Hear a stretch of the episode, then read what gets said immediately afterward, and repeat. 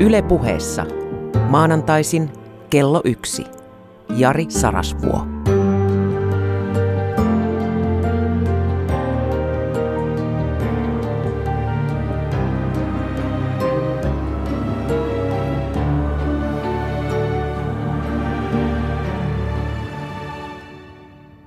Tässä lähetyksessä, rakas ystävä, puhutaan taas outoja, mutta siltikään ei ole kyse aprillipilasta.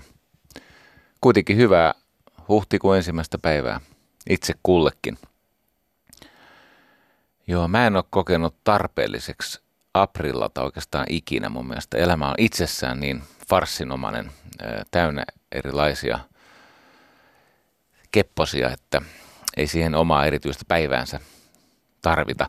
Pikemminkin mä olen niin kuin tämmöinen, muistutan jolta, joltakin ose, osin ankaraa köksän opettajaamme kaukaa lapsuudestani. Katsos, mun tehtäväni on saada ihmiset maistelemaan omituisia makuja näillä ajatteluaterioilla. Silloin kun meillä oli kotitalouden tunti, niin siellä paljastui, että ihan kaikissa kodeissa ei ole maisteltu sitä, mitä maailma tarjoaa, vaan on mussutettu lähinnä sitä, mitä pentu suostuu syömään. Ja tämä ei ollut varallisuuskysymys, tämä oli mukavuuskysymys. Eli jotkut joko suutuntumaltaan tai ihan hajultaan tai maltaan joillekin lapsille uudet elämykset, niin laukas tämmöisen kauhun – mutta Köksän opettaja ei antanut armoa, hän pakkoaltisti lapsia uusille kokemuksille. Minusta se oli ihan hyvä. Ei siitä mitään oikeaa traumaa jäänyt. Okei, joku joskus istui sen kiisselikipon edessä aika pitkään, kun kiisselyn suutuntuma oli jotenkin epämääräinen. Ymmärrän. Mitä tulevaisuus tuo tullessa? Nyt kun on huhtikuun ensimmäinen päivä ja kahden viikon päästä on eduskuntavaalit, niin on hyvä pysähtyä miettimään, että mitä tulevaisuus tuo tullessaan ja mikä tulevaisuus edes on. Ja tähän liittyy muutamia häiritseviä tulkintoja. No ja, todennäköisemmin tulevaisuus tuo tullessaan yhä enemmän tällaisia ilmaisia ihmeitä. Eli tulevaisuus kaiken tämänhetkisen ymmärryksen mukaan tekee meistä entistä vapaampia. Totta kai näitä vapauden vastavoimia riittää, paitsi siis todellisia, niin myös meidän sisäisiä, niin kuulijan kuin kertojan sisällä. Niitä vastavoimia vapauden kaventamiseksi on perhepiirissä, työpaikalla, kadullakin. Toivottavasti ei ihan hurjaksi ylly ja viranomaiset rajoittaa meidän vapautta, mutta se perustrendi on selvä. Me olemme yhä vähemmän riippuvaisia ajan, paikan ja resurssien kahleista.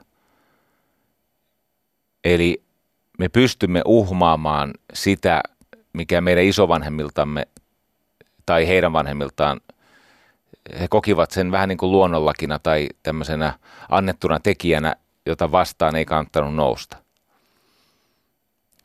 Mutta me menemme kiihtyvällä tahdilla kohti sellaista tulevaisuutta, jossa ei tarvitse käydä töissä tai olla hyvä työssään, voidakseen elää, asua, harrastaa, matkustaa, ainakin aikaisempiin sukupolviin verrattuna aika lailla vapaasti.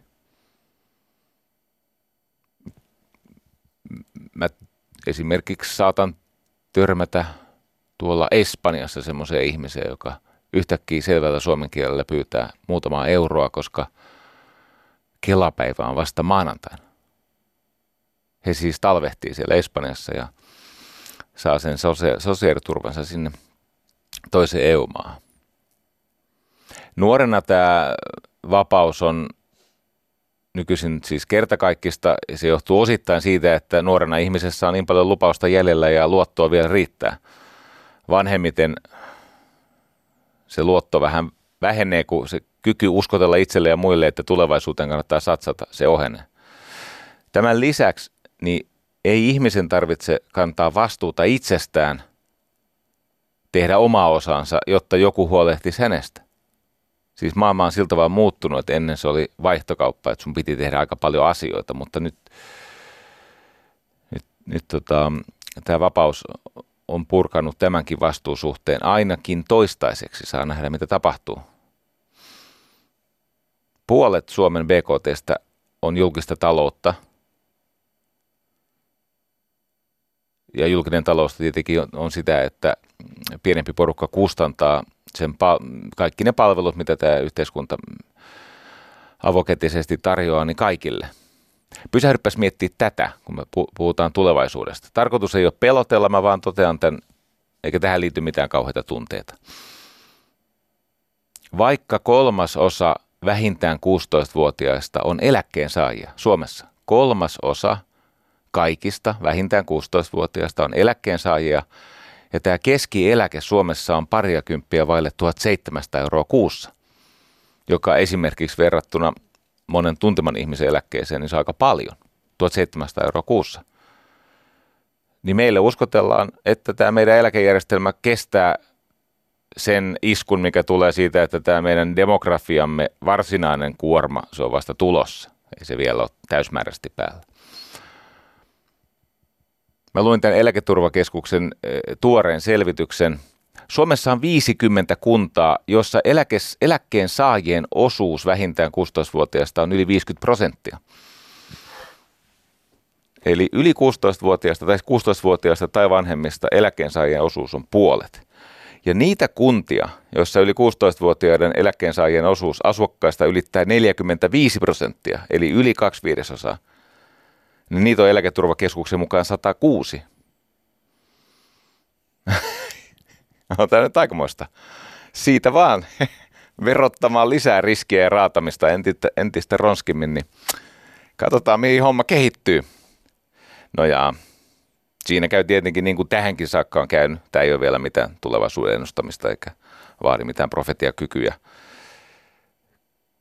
Kun tämmöisessä tilanteessa, missä niitä vetojuhtia on vähemmän ja vähemmän ja sitten verotetaan ankarammin riskinottoa ja raatamista, niin totta kai siinä käy niin kuin tähänkin saakka, että nämä kyntöruunat, ne ilmoittaa yksi toisensa jälkeen, että kaviota kolottaa ja ne hyppää sinne kärryihin ikeen alta vaatimaan lisää vauhtia näiltä jäljelle jääneiltä velvollisuuden tuutosilta.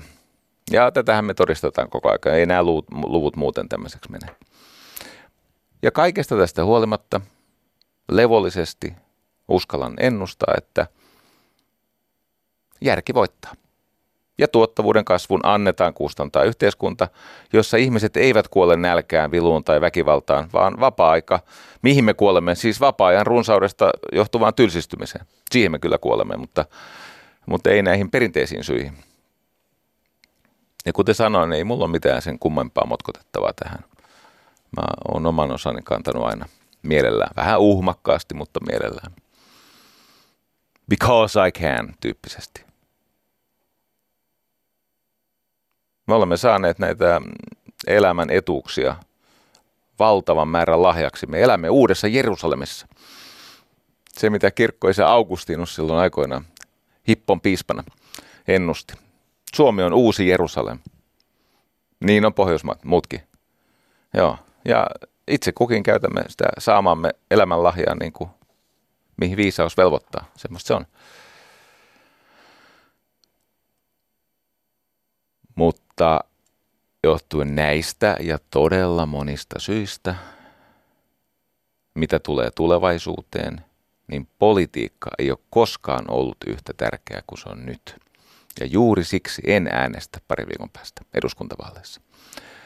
Kerron syyt perusteluinen ensi maanantaina, mutta sehän on ihan selvää, että meidän elämänmuotoon ja näihin voimavarojen ja resurssien ja mahdollisuuksien jakoon kohdistuu niin monimuotoisia ja toisiinsa katalyyttisesti vaikuttavia muutospaineita, tämmöisiä ajureita, että, että tota, no en mä tiedä voiko sanoa niin, että onko politiikka koskaan ollut yhtä tärkeää, on se varmaan ollut, mutta sanotaan, että nyt se on tärkeämpää kuin pitkiin aikoihin. Nyt, nyt ollaan hyvin mielenkiintoisessa vaiheessa tässä elämässä. Ei ainoastaan sen niin kuin, hyvinvointiyhteiskunnan rahoittamisen näkökulmasta, vaan on, on sitäkin paljon isompia kysymyksiä. Kun valmistauduin tähän lähetykseen, jossa siis yritän keskittyä tulevaisuuteen, sen olemukseen ja niihin asioihin, jotka joidenkin viisaiden mukaan meitä odottavat ja kohtaavat, niin sain jälleen kerran Petriltä, Johannalta ja Jyriltä aivan massiivisen hienon aineiston. Ei ollut ainoastaan runsas, oli, oli myös kasattu siltä että se jotenkin mun päässä rakentui. Se oli tämmöinen, siitä, siitä syntyi itsessään, siitä lukemisesta rakenne. Ja Ikosen Petri mainitsi yhdessä saatteessaan kiinnostavasti, että näissä tulevaisuusskenaarioissa ne on paljon herkemmin ja runsaammin teknologiavetoisia kuin kulttuurivetoisia. Ja tämä on kiinnostava asia, koska eihän teknologia ole mitään muuta kuin mahdollistaja ja ö, asioiden ylläpitäjä tai vauhdittaja. Kulttuuri, siis se mitä ihminen tekee ja luo ja miten se sitä käyttää, niin sehän on kiinnostava. Eli nyt kun tulevaisuutta hahmotellaan, niin tietenkin niiden pitäisi olla enemmän kulttuuri- ja neurologiavetoisia. Neurologiavetoisia sen takia, että ei riitä, että me pohdimme näitä äh, niin kuin meidän keskinäisestä kanssakäymisestä syntyviä kulttuurillisia ilmiöitä, mutta myös näitä sisäisiä ilmiöitä. Siis mitkä eri asiat tekevät meistä niin sokeita tai hönttejä suhteessa tulevaisuuden hahmottamiseen, kun siellä on näitä ajatusvinoumia, nämä vanhat materiaaivot, jotka tuottaa meille, jos jonkinnäköistä harhaa. Plus, että tämä aika, missä me elämme, tämä teknologia on mahdollistanut ö, todella erikoisia, fasinoivia, osittain ehkä vähän makaabereja, kauhistuttavia ilmiöitä – mutta osittain myöskin semmoisia, jotka, jotka tota, on erittäin kiehtovia. En tiedä, onko kukaan siellä sattunut lukea tämän A.J. Finnin romaania Nainen ikkunassa. Tämä maailmanlaajuinen sensaatio, se on siis ihan normaali dekkari. A.J. Finn.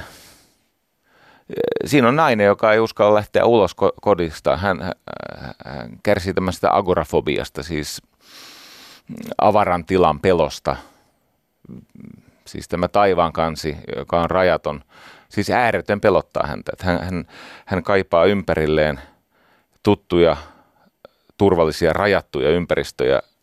Ja hän on syrjäytynyt siis sillä tavalla, että hänellä on mies ja lapsi, mutta ei enää ole tekemisissä heidän kanssaan muuta kuin soittaa joka päivä siis puhelun sinne, mutta ei, ei ole kanssakäymisissä, kun – vierastaa sitä kodistaan lähtemistä. No miten tämä liittyy tulevaisuuteen? No yhä enemmän ja enemmän on neuroottista käyttäytymistä, jonka mahdollistaa teknologia. Jo tämä ranskalainen sosiologian isä Durkheim eh, sanoi, että silloin kun ihmiset joutuivat tekemään työtä, kamppailevat jäädäkseen eloon ja, ja selviytyäkseen tästä elämästä jotenkin arvokkaasti, ja he olivat aika lailla niin kuin pakotettuja olemaan kanssakäymisissä keskenään, niin silloin normit olivat vahvoja. Ja nämä normit suojeli ihmisiä neurooselta. Eli kun oli tämmöisiä niin kuin velvollisuuksia ja, ja voimakkaasti ohjaavia sosiaalisia normeja, koska ihmiset tarvitsevat toisiaan ja kaikilla oli rooli ja tehtävä, niin neurooseja oli vähemmän. Ja sitten tämä Durkheim, kun tutki niitä itsemurhia, niin hän havaitsi, että varsinkin semmoisissa kulttuureissa, missä tämä normatiivisuus on suorastaan ankaraa. Eli ihmisen arjesta ja ö, pariutumisesta ja syömisestä ja pukeutumisesta, niin si, siitä päätetään jossakin muualla, joku seurakuntien vanhemmat tai että joku, joku tämmöinen niin kuin suorastaan sortokoneisto päätti, niin siellä oli hyvin vähän itsetuhoa, koska se on ihmiselle helpottava. Siis ihminen ei tyhjää vasten pysy oikein terveenä. Me tarvitsemme näitä niin kuin mentaalipainetta tuottavia tiloja. No nyt kun me on mahdollista eristäytyä siis kertakaikkisesti maailmasta, Durkheim ennusti silloin yli sata vuotta sitten, että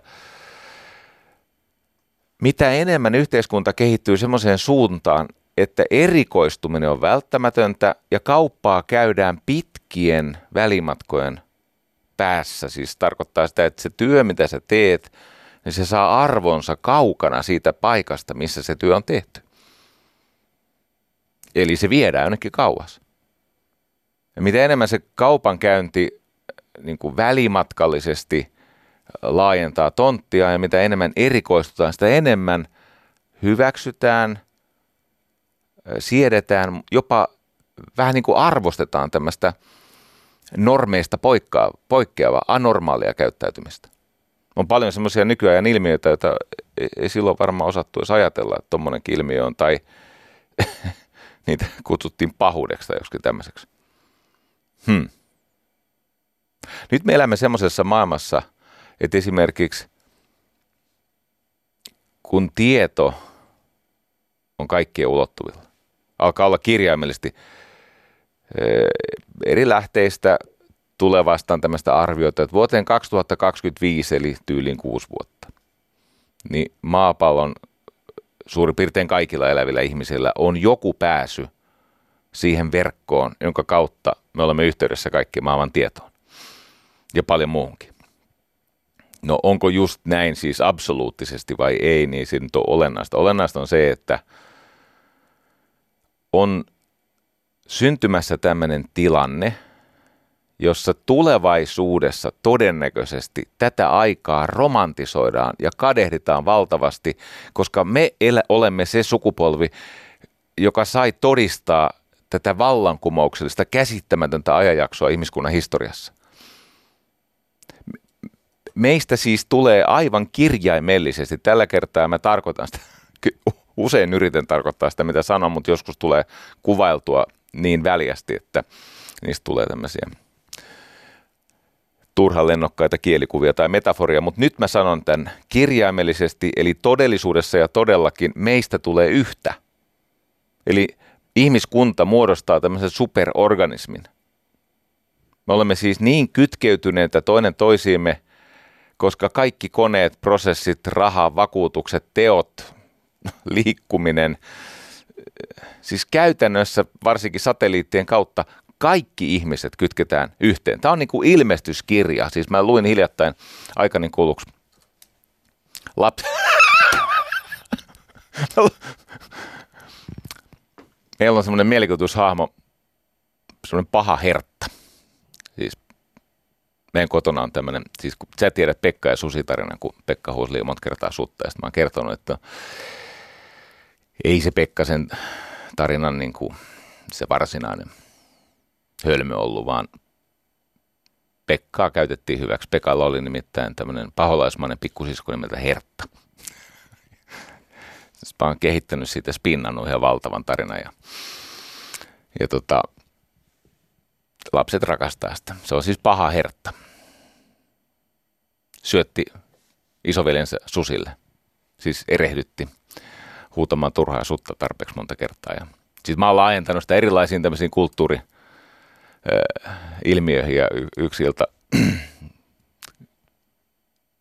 puolisalaa taisin ottaa semmoisen jättiläismäisen kuvaraamatun kirjahyllystä ja luin siis kahdelle täysin viattomalle lapselle ilmestyskirjaa, mutta siltä vaan, että se seikkaili hertta. No nyt, että hei, käännöksiä monenlaisia. Siellä on aikaisemminkin laitettu. Lisätty ja poistettu ja vähän editoitu ja muutettu merkityksiä, eikä tässä mitään pahaa ole tehty. Nimittäin tämä, mitä mä yritän nyt kuvata, niin en mä nyt sano, että se on siellä ilmestyskirjassa ennustettu oikeasti, mutta siellä kyllä puhutaan tästä tämmöisestä merkistä kädessä tai otsassa, jonka avulla saa sitten ostaa ja käydä kauppaa ja tehdä työtä ja liikkua vapaasti. Ja ne, jotka ei ota merkkiä, niin niille käy huonosti, ne pannaan johonkin leirille. Mutta sitten kun tulee paruusia, Tiedätkö semmoisen sanan? Perusia. Joku on muuten valittanut siellä, että ei ole tarpeeksi rönsyjä. No se on ikävä kyllä siltä vaan totta, että mä oon niin rajoilla oman kognitiivisen kapasiteettini suhteen, että mä oon valmistelemaan näitä Yle Puheen monologeja kirjoittamalla enemmän. Mutta tietenkin nämä hengittää paremmin, jos vähän rönsyillä. Totta ihmeessä. Paruusia, semmoinen sana. Ootko kuullut? Tarkoittaa Kristuksen toista tulemista. Eikö niin? Jesse itse sanoi, että mä tuun ihan just, eikö niin, tämä sukupolvi ei ehdi hautaa ennen kuin mä tuun. No, sitten jotain, jotain meni pieleen. Tai mitä, mitä tapahtuikin. Sitten on, no Augustinus jo tajusi, että ei se tule. Sen takia se kärsi siitä resignaatioajasta ja sen takia piti rakentaa uusi Jerusalem, eli, eli taivas maan päälle. Se, se ymmärsi silloin 400-luvulla. Martti Luther oli sitä mieltä, että kolme vuosisataa on maksimiaika ennen kuin hänen ajastaan, siis 1500-luvulla. Että kolme vuosisadan sisällä tulee varmasti.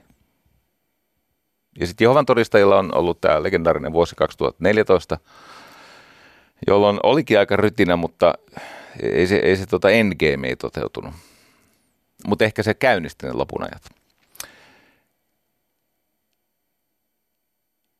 Koita kestää.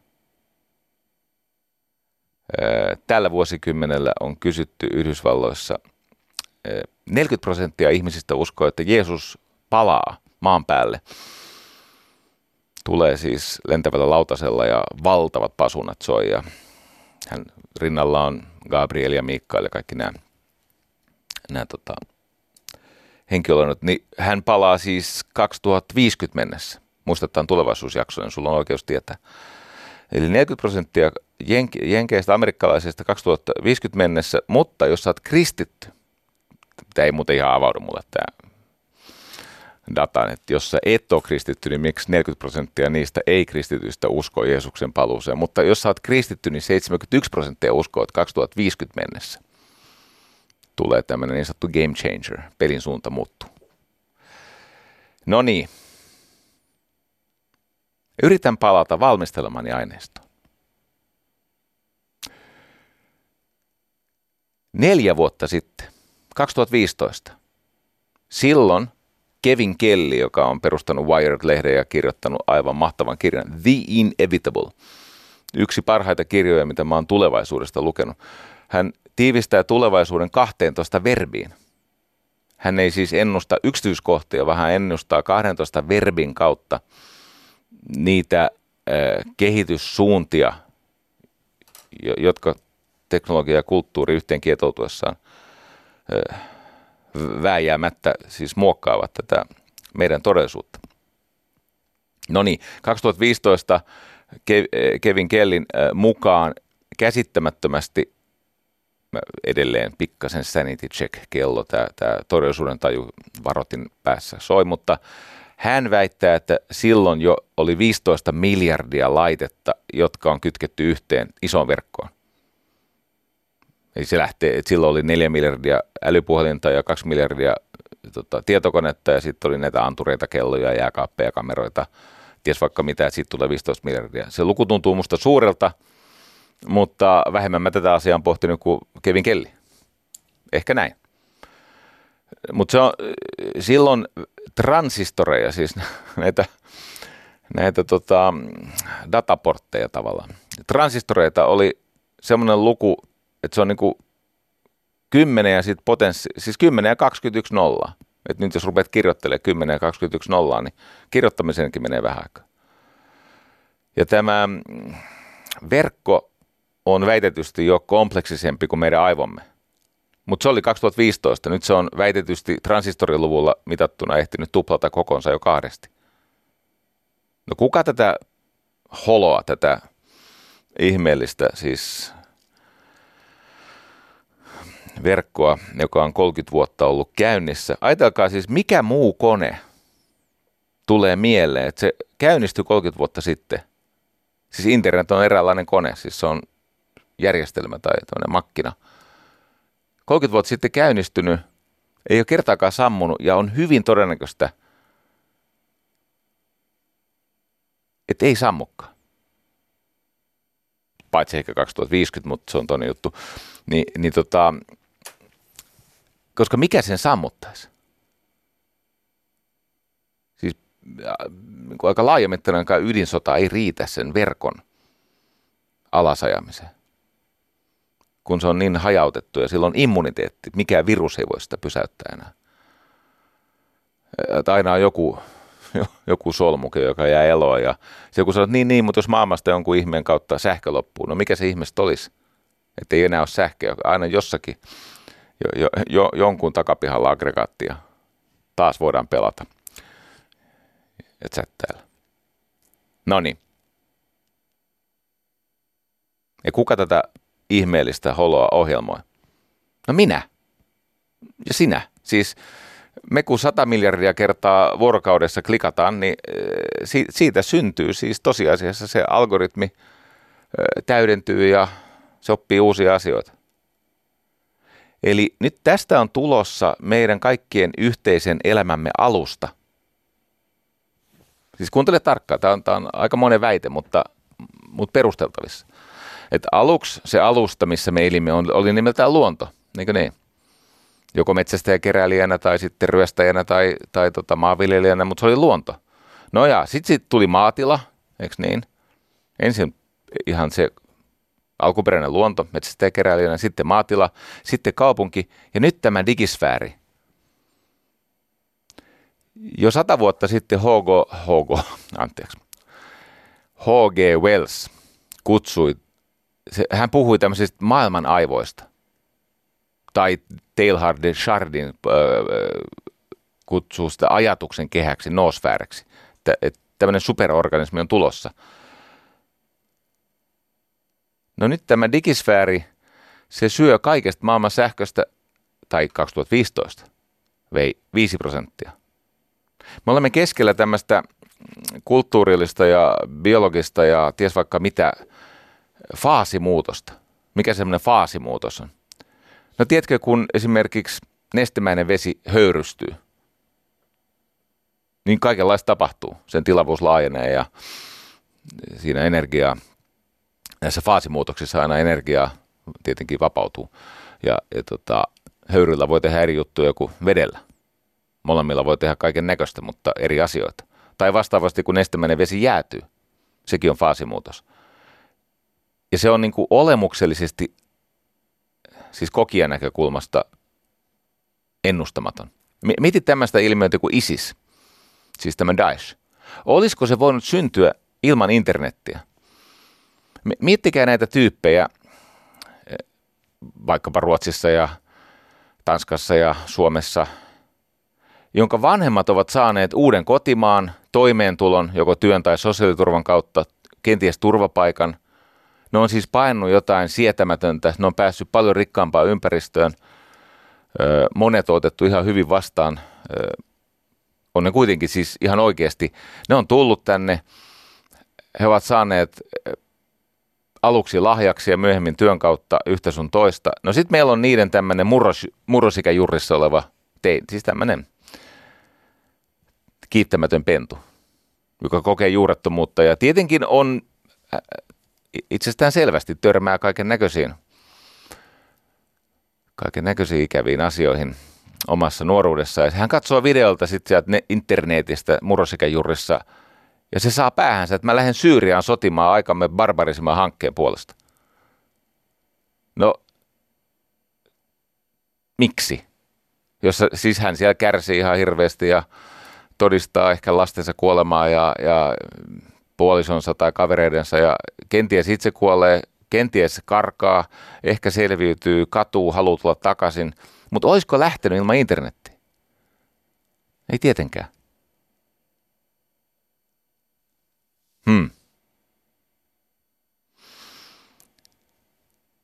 Singulariteetti tarkoittaa siis fysiikassa sellaista niin kuin vyöhykettä, jonka jälkeen me emme enää varmaksi voi tietää mitä. Eli kun mennään tämän tapahtumahorisontin tuolle puolelle lähemmästä mustaa aukkoa, niin se singulariteetti, tai sitten kun mennään sinne musta aukon sisään, niin se, se tarkoittaa, singulariteetti on se piste, mistä tulevaisuus loppuu kun mitään varmaa ei voida saa niin kuin tietää siitä seuraavasta hetkestä. Nyt tämä kehitys, missä me olemme, niin se on monelta osiltaan niin kuin tämmöisiä, voi sanoa, että se on singulariteetin esisoittoja. Kevin Kelly siinä kirjassaan, se, siellä on siis 12 verbiä, jotka kuvaa tätä kehitystä. Ensimmäinen niistä verbeistä on muuten becoming, joka on kiinnostava, se on ajankohtainen yleläisille, kun eilen katosi tämä, tai toissapäivänä, koska katoskin, mutta katosi tämä perussuomalaisten puheenjohtajan Jussi halla vaalitentti sieltä areenasta tämmöisen ohjelmistopäivityksen takia. Ja Becoming kuvaa sitä saatanallista sietämätöntä tilaa, kun kaikkia näitä ohjelmia joutuu päivittämään. Siis milloin mitäkin kännykäohjelmaa ja läppärin ohjelmaa ja areenan ohjelmaa. Ja, ja, ja aina kun niitä päivitetään, niin kaikki menee ihan huonosti. Ja siis me olemme tämmöisessä päättymättömässä, monimutkaistuvassa,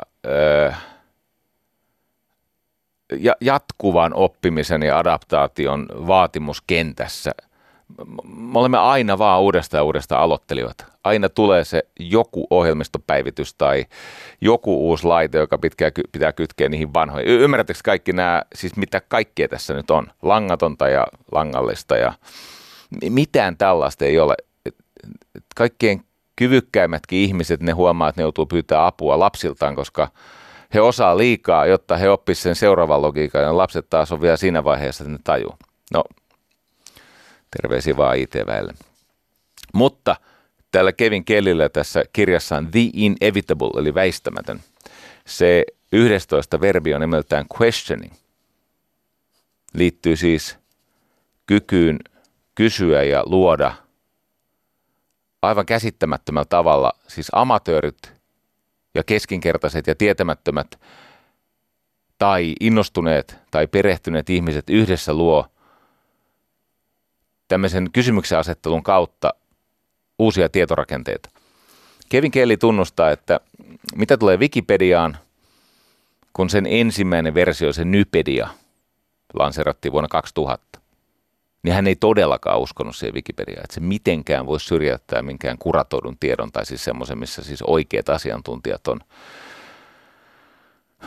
tarkastanut ja vaatinut uudelleen kirjoittamista ja revisioita ja niin poispäin. Ja No se meni ihan pieleen se ensimmäinen Nypedia tai Nupedia. Sitten tuli vielä kohlompi versio Wikipedia, kun siinä ensimmäisessä oli sentään joku systeemi, jolla tämä homma hoidettiin. Ja totta kai minäkin kuulun niihin, jotka on löytänyt Wikipediasta virheitä vaikka itseäni koskien tai esimerkiksi mä en ole syntynyt heinäkuussa ja, ja kyllä se saattaa niitä virheitä suht helposti löytää, mutta nykyisin vaikeammin kuin alussa, koska se paranee. Ja nykyisin siis Yhdysvaltain korkein oikeus ja se, to, se, se kelpuutetaan jo lähteeksi, koska se on käynyt niin monta tämmöistä ihmisten itsensä vapaaehtoisesti tehtyä revisiokierrosta. Ja hän totesi, että okei, se Wikipedia-artikkeli, sitä voi vandalisoida ja paljon tapahtuukin sitä, mutta koska se vandalisointi eli uuden tekstin, siis tämmöisen haittatekstin luominen, vaatii enemmän energiaa vaivan näköä kuin sen aikaisemmin olleen tekstin palauttaminen siihen alkuperäiseen muotoonsa. Eli se revert, se palautus on niin paljon helpompaa kuin vandalisoinnin luominen, niin yli ajan käy niin, että siitä Wikipediasta on tullut luotettava sitten tämä Kevin Kelly pohtii tätä, että voiko amatöörivoimin, siis mitä muuta voiko, voiko amatöörivoimin, voisiko esimerkiksi kirjoittaa lakeja? Tiedätkö, kun mä luin tätä, mä rupesin miettimään tätä sotea ja perustuslakia ja näitä pikkasen vaikeaksi osoittautuneita niin kuin kun osa siitä laista on menettämässä moraalista oikeutustaan se monimutkaisuuden, ja varsinkin Yhdysvalloissa, kun se ei enää perustu niinkään teksteihin, vaan yksinomaan oikeuskäytäntöön, ja se tarkoittaa sitä, että rikkaat pystyvät ostamaan itselleen rahalla oikeutta, niin Suomessakin varsinkin verotuksen suhteen, mutta sitten mä rupesin miettimään, että voisiko se Wikipedia se kollaboraation muoto tässä nykymaailmassa, että jos nyt yhtäkkiä tarpeeksi monta sataa tuhatta ihmistä toinen toistaan kriittisesti haastaen alkaisi kirjoittaa siis lakia. Niin kuin Wikipedia-tyyppisesti. Vastaus on tietenkin, että ilman muuta. Tästä on siis ihan tämmöistä niin kuin matemaattisesti mallinnettua näyttöä siitä, että niistä tulee lopulta tarkkoja ja kirkkaita ja nyt jokainen tajuu, että 100 000 tai miljoona amatööriä, vaikka siellä on muutama sabotööri seassa, niin 100 000 tai miljoonaa amatööriä kuitenkin saa siihen enemmän jalostusastetta kuin muutama hassu ihminen, jotka typeryksissään kirjoittaa osakeyhtiölakiin, että osakeyhtiön tarkoitus on tuottaa voittoa osakeomistajille ja siitä, että tässä maksetaan tänä päivänä. Eikö mielenkiintoista? Ja miten tämä kulttuuri ja teknologia kietoutuu sieltä aina vaan ihmeellisellä tavalla, että esimerkiksi menneisyyden joku ilmiö tai joku menneisyydessä ollut kiinnostava idea muuttuu todelliseksi, esimerkiksi fiktiivinen idea muuttuu todelliseksi voimaksi kaukaisessa tulevaisuudessa. Mä otan yhden esimerkin. Ja, ja tällä on siis muutettu suorastaan nykymaailmaa, muutettu, muutettu aikaan saatu vallankumouksia. Järjestetty siis kokonaisten mantereiden valta-asetelmia. Tämä on tota virheellisesti joissakin lähteissä äh, nimeltään The Dulles Doctrine. Dulles oli siis Alan Dulles, se oli CIAn, siis keskustiedustelupalvelun johtaja Yhdysvalloissa vuosina 53-61. Mutta siis se Dulles Doctrine tarkoittaa, että tämä tämmöistä kuin, niin kuin massiivista vastakostoiskua, joka johtaa siihen, että koska kaikki tuhoutuu ydinsodassa, niin ei kannata aloittaa ydinsota. Mutta nyt mä en puhu siitä. Mä puhun toisesta sen muodosta, joka tämä on, tää on kiinnostava, koska tämä on, tää on siis oikeasti muuttanut maailmaa. Ja se löytyy semmoisella nimellä kuin The Dulles Plan. Menee siis niin, että vuonna 1971 tämmöinen Anatoli Ivanov-niminen neuvostoliittolainen kirjailija kirjoitti eh, romaanin nimeltä Eternal Call. Sanotaan vaikka, että ikuinen kutsumus. Ja siinä kirjassa oli idea, jonka mukaan CIAn johtaja, tämä Allen Dulles, kehitti juonen, jolla Neuvostoliitto tuhotaan. Ja se juoni on se, että – aletaan korruptoida Neuvostoliiton moraalisia arvoja ja kulttuurista perintöä. Tämä on siis romaani. Se teksti on ollut ensimmäistä kertaa 1971. No se ei saanut oikein julkaisulupaa, sitä kiellettiinkin. Mutta sitten kun Neuvostoliitto toden totta kaatui 1991, eli 20 vuotta myöhemmin, ei tämä liittynyt mitenkään siihen, että ihmiset tiennytkään tästä, niin siinä välissä oli muutama muu, jonka nimeä mä en tässä enää muista, mutta tota, sä löydät ne kyllä. Muutama muu, jotka jatkoi tätä ideaa ja, ja teki versioita tästä ää, tota, Anatoli Ivanovin kirjasta, kunnes sitten kävikin niin, että se idea, jolla Neuvostoliitto piti kaataa, niin se havaittiin niin kiinnostavaksi, että kokeiltiin, että saadaanko sillä länsi sekaisin. Eli nämä trollitehtaat, siis nämä Venäjän vaikuttaminen Yhdysvaltain vaaleihin ja, ja mihin kaikki vaaleihin ne on vaikuttanutkin ja sitten tämä Euroopan epävakaus sun muu, se on perustunut siihen ajatukseen, että jos korruptoidaan niitä moraalisia arvoja ja ihmisten luottamusta keskenään ja sitä kulttuurista perintöä esimerkiksi trollaamalla. Se on siis Kremlin teollisuudeksi nostettua toimintaa, joka on saanut täysin fiktiivisestä ideasta tämmöisen teollisen koko maailmanpolitiikkaan horjuttavan muodon. Ymmärrätkö? Eikö se ole, minusta on kiinnostavaa. Tämmöisessä mm, filosofisessa aikakauslehdessä kuin Futura. Silloin 2000-luvun ensikymmenellä oli aika virkeitä tämä ajattelu. Täytyy sanoa, kun mä oon näitä aineistoja lukenut tätä Yle monologia varten, niin siis nyt tämä on tyyliin mikä sadas, kahdesta, sadas toinen lähetys tai jotain tämmöistä. Näitä on tullut pikkasen luettua näitä niin ja näin ja no sen mä lopetin, kun no ei mennä siihen. Katkaistaan tämä rönsy ennen kuin pääsee liikkeelle. Mutta yhtä kaikki, mä oon myöskin katsonut, että minä vuosina on julkaistu näitä, siis tämä vuosikymmenen huonompi. Se on politisoituneempi ja se on niin kuin mahompi, se on hedelmättömämpi. Viime vuosikymmenen niin yliopisto oli iskussa. nämä tutkijat ja filosofit ja muut, ne, sieltä tuli muuten todella virke. Kun mulla on niitä ihan helvetisti niitä pdf, niitä on siis järkyttävä määrä. Niin mä huomaan, että viime vuosikymmenellä tuli enemmän käyttistä kuin tällä vuosikymmenellä. Niin, no niin, filosofi Eero Ojanen, pohtinut siis paljon tätä hyvyyden filosofiaa ja niin poispäin. 2006 Futuralehdessä julkaistu ö, tosi kiinnostava kirja, ki, kirjoitus senkin takia, että et, et myös tämmöinen dilettantti pystyy sitä seuraamaan, kun siellä on tuttuja nimiä, on kaiken maailman Heideggeria ja Hegelia sun muuta. Mutta hänen ajatus, siis tämä Eero Ojanen kirjoittaa, että tota, et, et tämä Heidegger ö, pohti ihmisen ajallisuutta.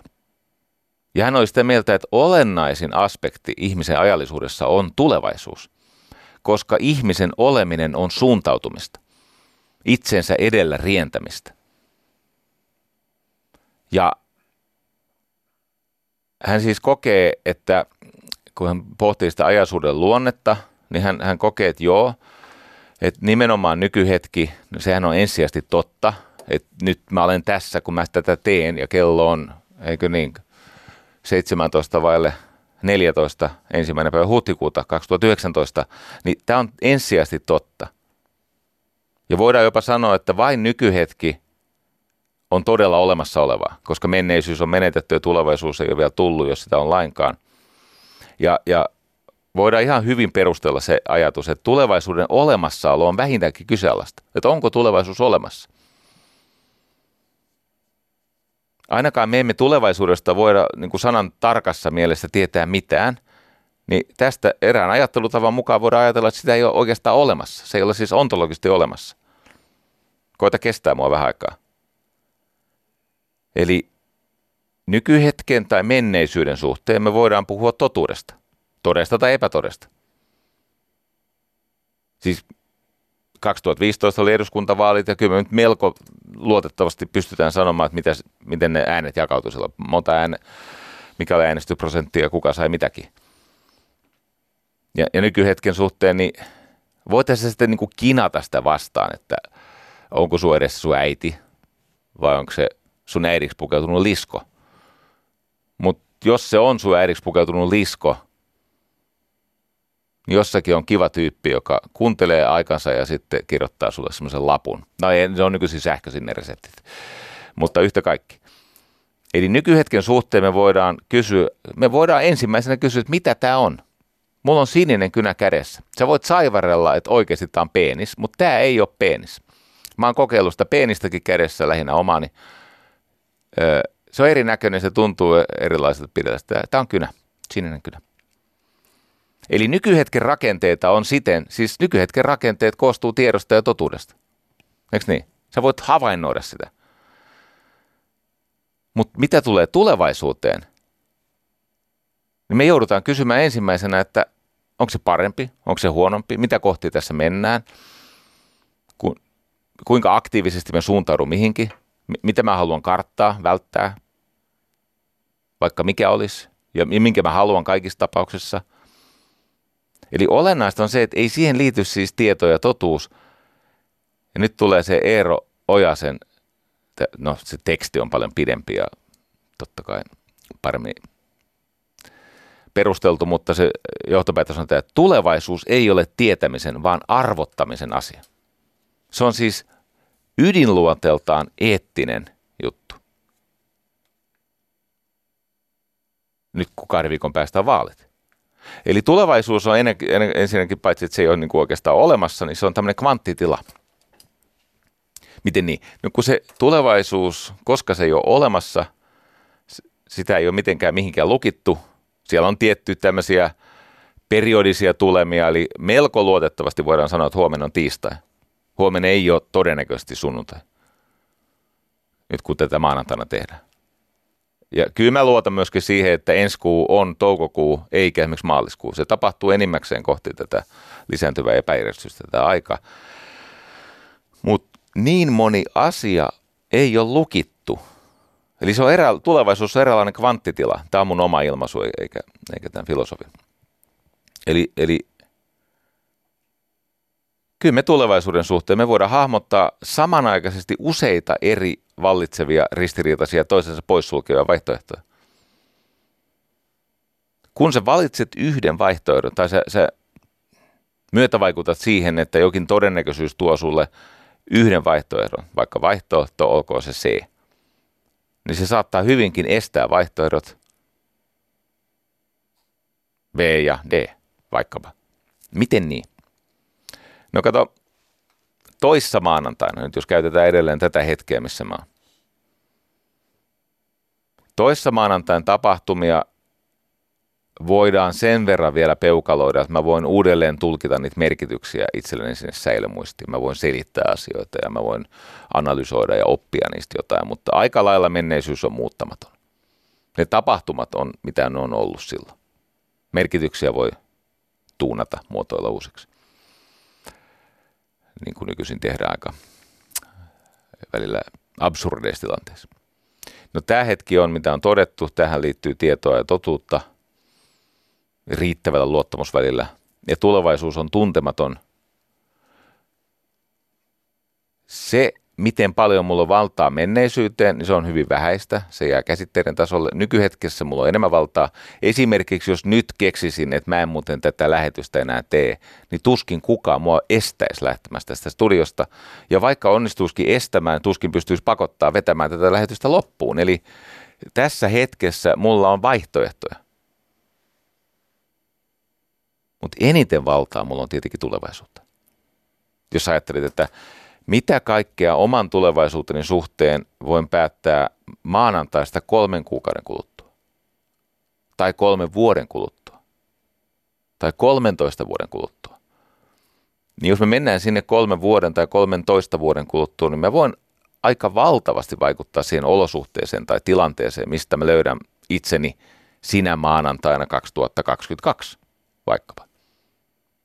Mä tiedän, mihin päivämäärään se osuu, kun en ole mikään tämmöinen savanto, että osaisin laskea sitä, mutta ymmärrätkö sitä idea? Ja tähän liittyy, no mä haluan sanoa, täydentää tämän Eero ajatuksen.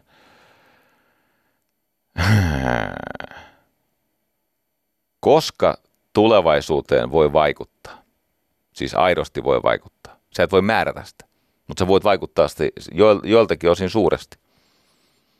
Et esimerkiksi mä tiedän vaikka juomisen lopettaneet alkoholisteja, ne on aika luottavaisia sen suhteen, että ensi kuussa vastaavan vaikkapa kuuna ensimmäisenä maanantaina mä en edelleenkään ole juonut pisaraaka alkoholia.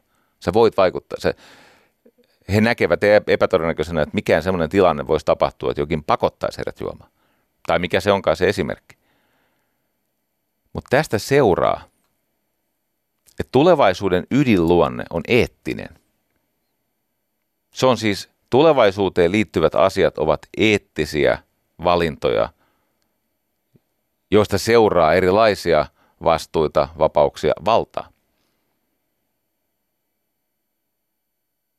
Hän on nimittäin sitä mieltä, että suhteessa, että, no mä sanon tämän niin kuin mä tähän aineistoon itse kirjoitin, että Tosiasiassa halutessa tulevaisuus on kasvavan hyvyyden valtakunta. Eli kasvava hyvyyden valtakunta tarkoittaa sitä, että tämmöisiä kovia tosiasioita, kuten hyvyys, totuus ja kauneus.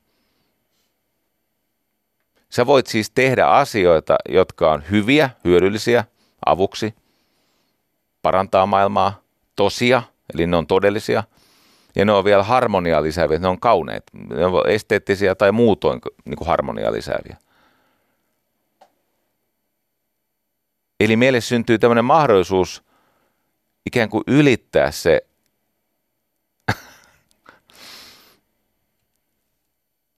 tässä ohjelmassa on se ihana puoli, että voi aika vapaamielisesti yhdistää lähteet.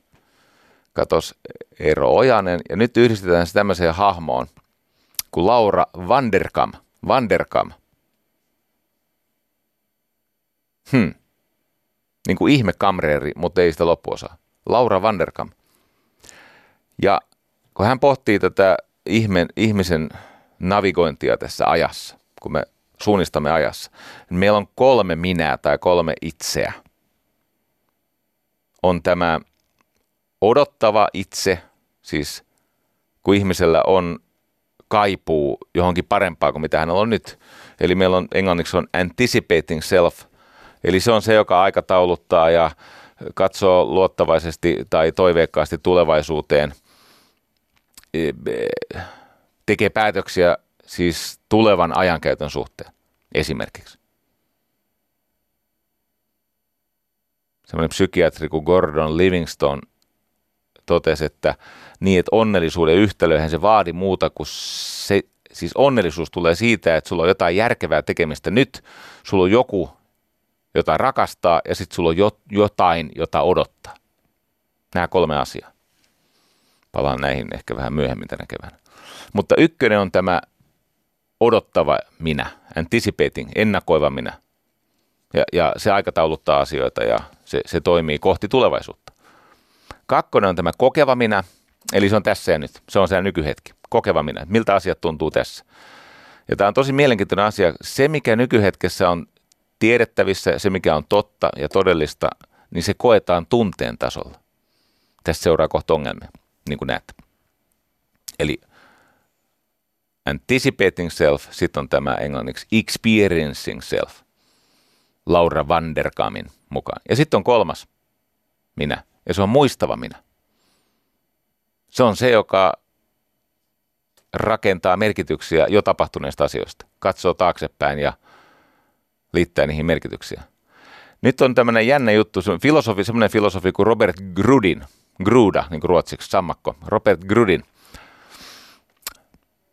jossakin aikaisemmassa elämässä mahdollisesti sammakko, niin hän kirjoitti, että tämä, äh, tämän hetken minä, niin me hemmottelemme sitä niin kuin vasta, jonka pilaamme tällä hemmottelulla. Eli tämä hetken minä, se on niin tunnevaltainen, että sitä pitää koko ajan hemmotella.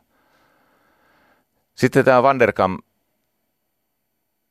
kuvaa tämmöisen esimerkin, että okei, okay, tämä odottava siis huomisesta lupausta etsivä minä, anticipating self, niin sä ajattelet, että olisi kiva itse asiassa perjantaina töiden jälkeen lähteä vaikkapa taidenäyttelyyn, koska siellä on joku bändi ja siinä on tämmöinen pop-up-baari laitettu ja sinne tulee ehkä kavereita ja ja ainakin kun sinne sai sitten se raahattua, niin sitten kun tulee kotiin, niin lauantaina olisi jotain kivaa muisteltavaa siitä perjantai-illan tapahtumista.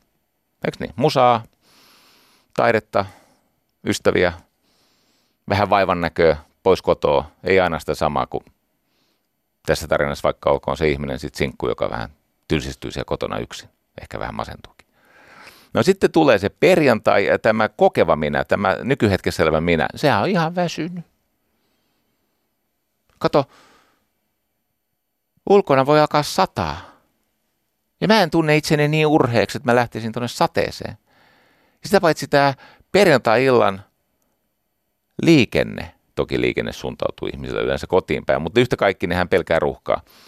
Ja silloin tämä kokeva minä heittäytyy lattialle ja rupeaa parkkumaan ja tekeytyy heikoksi, jolloin mitä tapahtuu? No tämä, tämän esimerkin päähenkilö sitten jää kotiinsa ja katsoo sellaisten kavereiden Facebook-postauksia, josta se ei pitänyt, ei koulussa eikä koskaan myöhemminkään, mutta tylsistyneenä, vieraantuneena katsoo niitä postauksia, kun hän voisi olla siellä taidemuseossa nauttimassa jostain bändistä ja kenties löytämässä jonkun ihmisen, jonka kanssa voisi pitää kädessä muutakin kuin sinistä kynää. Kreikkalaiset kutsuvat tätä akraasiaksi. Se on oman paremman arvostelukyvyn vastaista toimintaa. Eikö niin? Se on syntiä. Et sulla on joku järkevä, eikö niin, arvostelu, siis sun, sun järki sanoo, että kyllä jos mä tonne menen, niin sit mulla on jotain muisteltavaa koko viikonvaihteen aikana. Kenties jotain tosi hauskaa tapahtuu. Mutta kun tämä keskimmäinen minä, tämä kakkonen, tämä kokeva minä, niin ei se jaksa. Eli mehän tosiasiassa teemme päätöksiä sen suhteen, mitä tulevaisuudessa tapahtuu sen perusteella, miltä me haluamme ne tuntuu nyt.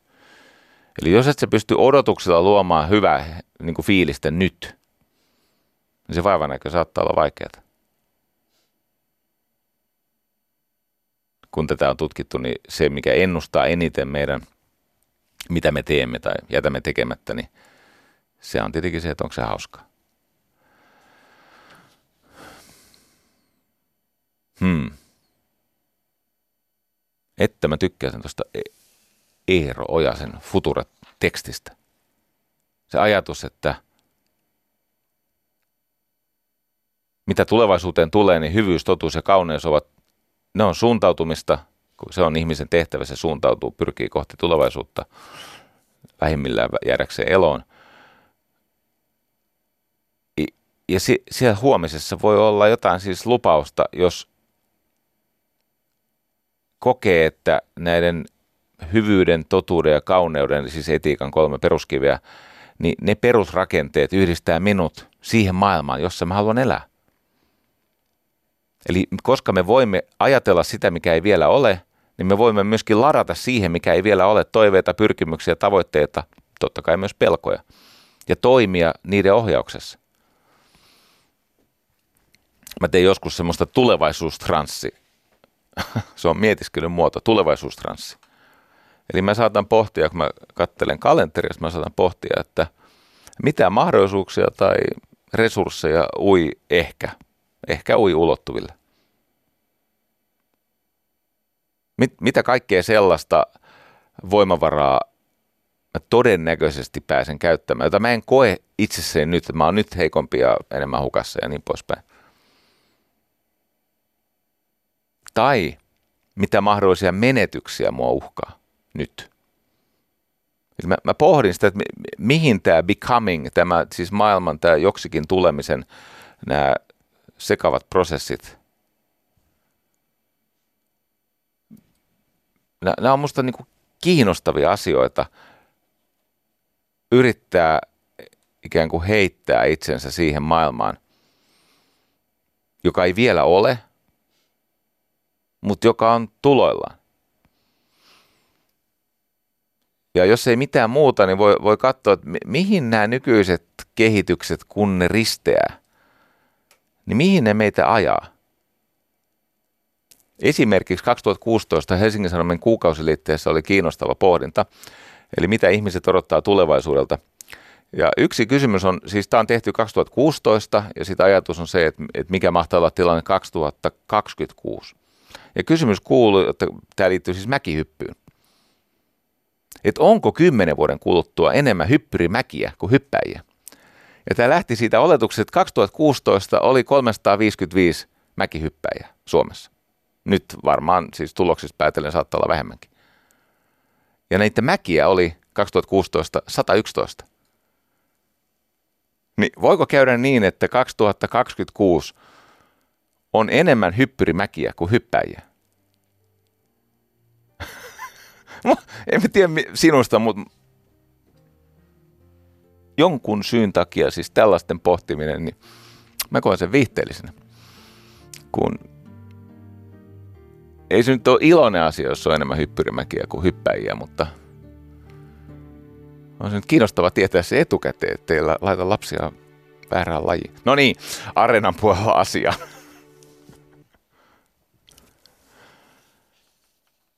ah. Joo. Hei, pakko kertoa sulle semmoisesta tutkijasta, kun mä lupasin tuossa FM-lähetyksen lopuksi, että Areenan puolella asia. Pikkasen pakko hörpätä tämmöisen viisastelijan diiseliä eli kahvia. Mm.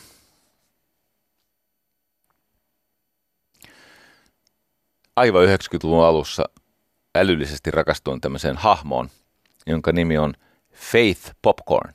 Eikö se ole hyvä nimi? Hän on tämmöinen trenditutkija, tu- futuristi, Faith Popcorn. Faith niin kuin usko ja popcorn niin kuin popcorni. Siis alkuperäinen nimi on ollut Plotkin, Faith Plotkin, mutta jos on mahdollista muuttaa nimi Faith Plotkin nimeksi Faith Popcorn, niin eiköhän se jälkimmäinen ennustaa esimerkiksi parempaa uraa futuristina. No tota, hänhän on siis er, erityinen mimmi. Nyt on jo selvästi yli 70, mutta ilokseni huomasin, kun tätä lähetystä valmistin. Mä, yhtäkkiä mä ajattelin, että mahtaako Faith Popcorn olla enää mitenkään aktiivinen? Vai onko hänen ajatuksensa vaan enää aktiivisia? Mä luin nimittäin hänen semmoisen kirjansa nimeltä The Popcorn Report. Popcornin raportti. Se kertoo niistä trendeistä, jota tutkimalla niin kuin maailman erilaiset ilmiöt avautuu sulle vähän ennen esimerkiksi näitä muita uteliaita ihmisiä. Eli sä saatat olla ensimmäistä joukossa todistamassa jonkun olennaisen ilmiön tulo. No olihan tämä Faith Popcorn iskus. Hei sen verran mun täytyy sanoa, ehkä se tunnetuin trendi, minkä hän on tavallaan ennustanut tai, tai tehnyt kuuluisaksi, on nimeltään cocooning, eli koteloituminen. Sen ajatus on se, että en tiedä, ootko huomannut, mutta jos matkustat siellä sun täällä erilaisissa kaupungeissa, niin muutamia ravintolakatuja tai muutamia satunnaisia siis oikein siis valaistuja kauppakatuja lukuun ottamat, niin kaupunkien kadut ovat autioita iltaisin. No Helsingissä on ihan selvä asia, että jos et saa olla ihan rautatieasemalta tai jossakin ja kuljet siellä punavuoressa tai missä kuljetkin, niin ei siellä ole ketään. On tyhjä. Ne kadut on tyhjiä. Sama asia, jos me Madridin tai Milanoon tai minne meetkin, niin se on, se on niin kuin silmin pistävää, jopa New Yorkissa. Miten tyhjiä on kadut. Ja sitten vanhat valokuvat, kun katselee vanhoja valokuvia niiltä samoilta kaduilta, niin siellä on ollut ihmisiä. Ja paljon. Ne on seurustellut ja tehnyt juttuja. Ne on käynyt siis keilaamassa ja ravintolassa ja elokuvateattereissa ja ties vaikka mitä. Ja tämä Faith Popcornin cocooning, niin hän, siis näin kertoo tarina, ihan sama onko totta vai ei, mutta hän teki 80-luvun loppupuolella semmoisen havainnon, että samaan aikaan kun ihmiset alkoi kokea, että maailma on epävarma paikka, että meno kiihtyy liikaa. Ja näitä epäjatkuvuuskohtia on paljon, liittyy työhön tai yhteiskuntarakenteeseen tai ihmisten normeihin ja arvoihin ja niin poispäin. Niin samaan aikaan tuli kolme, kolme tämmöistä tuotetta tuli tämä nykyinen suoratoistopalvelu HBO, mutta silloin se oli kaapeli-TV. Siis HBO, siis tämä HBO, joka lähetti silloin elokuvia aika tuoreeltaan ihmisten kotitelevisio. Sitten tuli mikropopcorn. Ja tämmöinen mööpeli-innovaatio nimeltä Lazy Boy. Tiedättekö semmoisen, se menet istuu siihen, aluksi on vähän niin kuin nojatuoli, mutta sä vedät semmoista vivusta, niin sitten sieltä tulee sieltä nojatuolin niin kuin syvyyksistä tämmöinen jalkarahi ja se voit maata siinä, syödä popcornia siltä tavalla, että se on joka paikkaan täynnä popcornia, se on irvokkaan näköistä, oikein rietasta touhua ja katsella jotain 80-luvun lopun elokuvaa, jossa oli aina jotkut pystyt tissit. Ne, ne ei osannut tehdä mitään leffaa ilman, että siellä oli joku yläosato ihminen. Asia on sitten onneksi korjattu. Ei tarvitse pelätä tämmöistä järkyttävää näköä. Varsinkin teini-ikäisenä niin se, se, se häiritsi yöunta ja vaikka mitä. Faith Popcorn päätteli, että tässähän käy niin, että ihmiset alkaa eristäytyä uhkaavat maailmalta. Ne kotoilee. Nyt jos sua kiinnostaa tuolla, mä en käytä tätä yhteistä aikaa, niin estoitta tähän popcorniin, mutta hänellä on semmoinen firma, se, se siis tuottaa niin kuin trendihavaintopalveluja kapitalismin tarpeisiin. Siis jos joku haluaisi myydä jollakin jotain. Kyllä varmaan jotkut poliittisetkin tahot. Että ne, jotka haluaa vaurata tai valtaa, niin ostaa Faith Popcornilta. Siellä on 10 000 semmoista tyyppiä ympäri maailmaa, jotka lukee lehtiä ja herkistyy heikoille signaaleille ja tutkii näitä trendejä. Sieltä löytyy helposti 17 tämmöistä aika puhuttelevaa. Täytyy sanoa, että yllättävän iso osa näistä on ennustanut sitä, että miten kulutus ja ihmisten käyttäytyminen ja puheenaiheet ohjautuu. Okei, mä heitän muutama. On tämmöinen sosiaalista skitsofrenia aiheuttava trendi nimeltä 99 elämää sosiaalinen skitsofrenia tarkoittaa sitä, että kun on liian kova rytmi, niin niin ihmisen elämä hajoaa tämmöisiksi irralliksi roolisaarekkeiksi. Eli sä oot äiti, johtaja, pomos, rakastajatar tai alaisesi ihan sama kummin päin. Life coach, mielenterveyskuntoutuja, sosiaalityöntekijä, sometrolli, omaishoitaja ja kaappioppo yhtä aikaa. Siis että se, se, semmoinen niin elämän, että, että kuka minä olen, niin se riippuu siitä, että missä hetkessä kenen seurassa kysytään. Eli e, ja ihmisillä saattaa olla näiden roolien sisäinen integriteetti kunnossa, mutta ne on niin kuin keskenään öö, jotenkin vaikeasti yhteensovitettavista. Tai ainakin se aiheuttaa ihmisille semmoisia tunteita, että kuka mä oon ja onko mä jotenkin eksynyt. Ei vaan, sulla on sosiaalinen skitsofrenia. Joo. Sitten on nämä tiimalasin tukkijat, eli ihmiset, jotka on keksinyt, että jos oikein terveesti elää, niin voi pidentää aikaa ja lisätä toimintakykyä vanhoilla vuosilla. Eli siis se saa voimansa tietenkin kuolemanpelosta. Eli kuvitellaan, että panostamalla aivan hulluna siis terveyteen, niin mä saan varmasti pitkän aktiivisen vanhuuden. No en tiedä. Siis jos sulla on tieto omista vanhemmista, heidän voinnista vanhempana, isovanhemmista ja isovanhempien vanhemmista, niin sä voit jossakin määrin ennustaa, että paljon niitä telomereja on ja missä kunnossa ne on, mutta yllättävä, siis sen terveyden voi tuhota huonoilla elämäntavoilla, mutta ei sitä niin kauheasti pysty boostaa sillä, vaikka mitä happea hengittelet ja teet niin, että et se sitä aikaisi pidennä. Hmm. Sitten on tämmöinen, joka viehättää mua myös, on tämä salainen bakkanaali, eli irstas kostonautinto. Eli on ihmisiä, jotka on, on niin kuin aika kasassa ja he on kunnollisia. Mutta katso tarkemmin sitä kunnollista kilttiä ihmistä, oikeasti se on ihan saatana vihane. Ja ne haluaisi kapinoida salaa. Ja mitä nämä tekee? Ne polttaa salaa tupakan. Parhaimmat polttaa marisätkän. Ja ne syö säkillisen suklaat, koska niillä on salainen bakkanaali. Ne, englanniksi tämä mm, Faith Popcornin termi oli muistaakseni tota, pleasure revenge, eli, eli tavallaan niin kuin otetaan vahinko takaisin asiattomalla, mitä asiaton se on, mutta siis semmoinen nautinto, joka poikkeaa siitä sosiaalisesta roolista. Hmm. Hei, nyt kun päästiin trendeihin, niin mä haluan käyttää, käyttää tätä hetkeä hyväkseni ja kertoa semmoisesta hahmosta kuin Magnus Lindqvist. Hänkin on tämmöinen trendspotter. Kirjan nimi on Everything We Know is Wrong. Kaikki mitä tiedämme on väärin. Ja siinä aineistossa, mitä mä luin, niin siinä oli paljon herkkupaloja se alkoi siltä kiinnostavalla ajatuksella, että nämä, jotka lentää business classissa, on idiotteja. Nämä, jotka lentää business classissa, on idiotteja. Ja kehys on siis, hän on, hän on tämmöinen niin kuin trendin tunnistaja.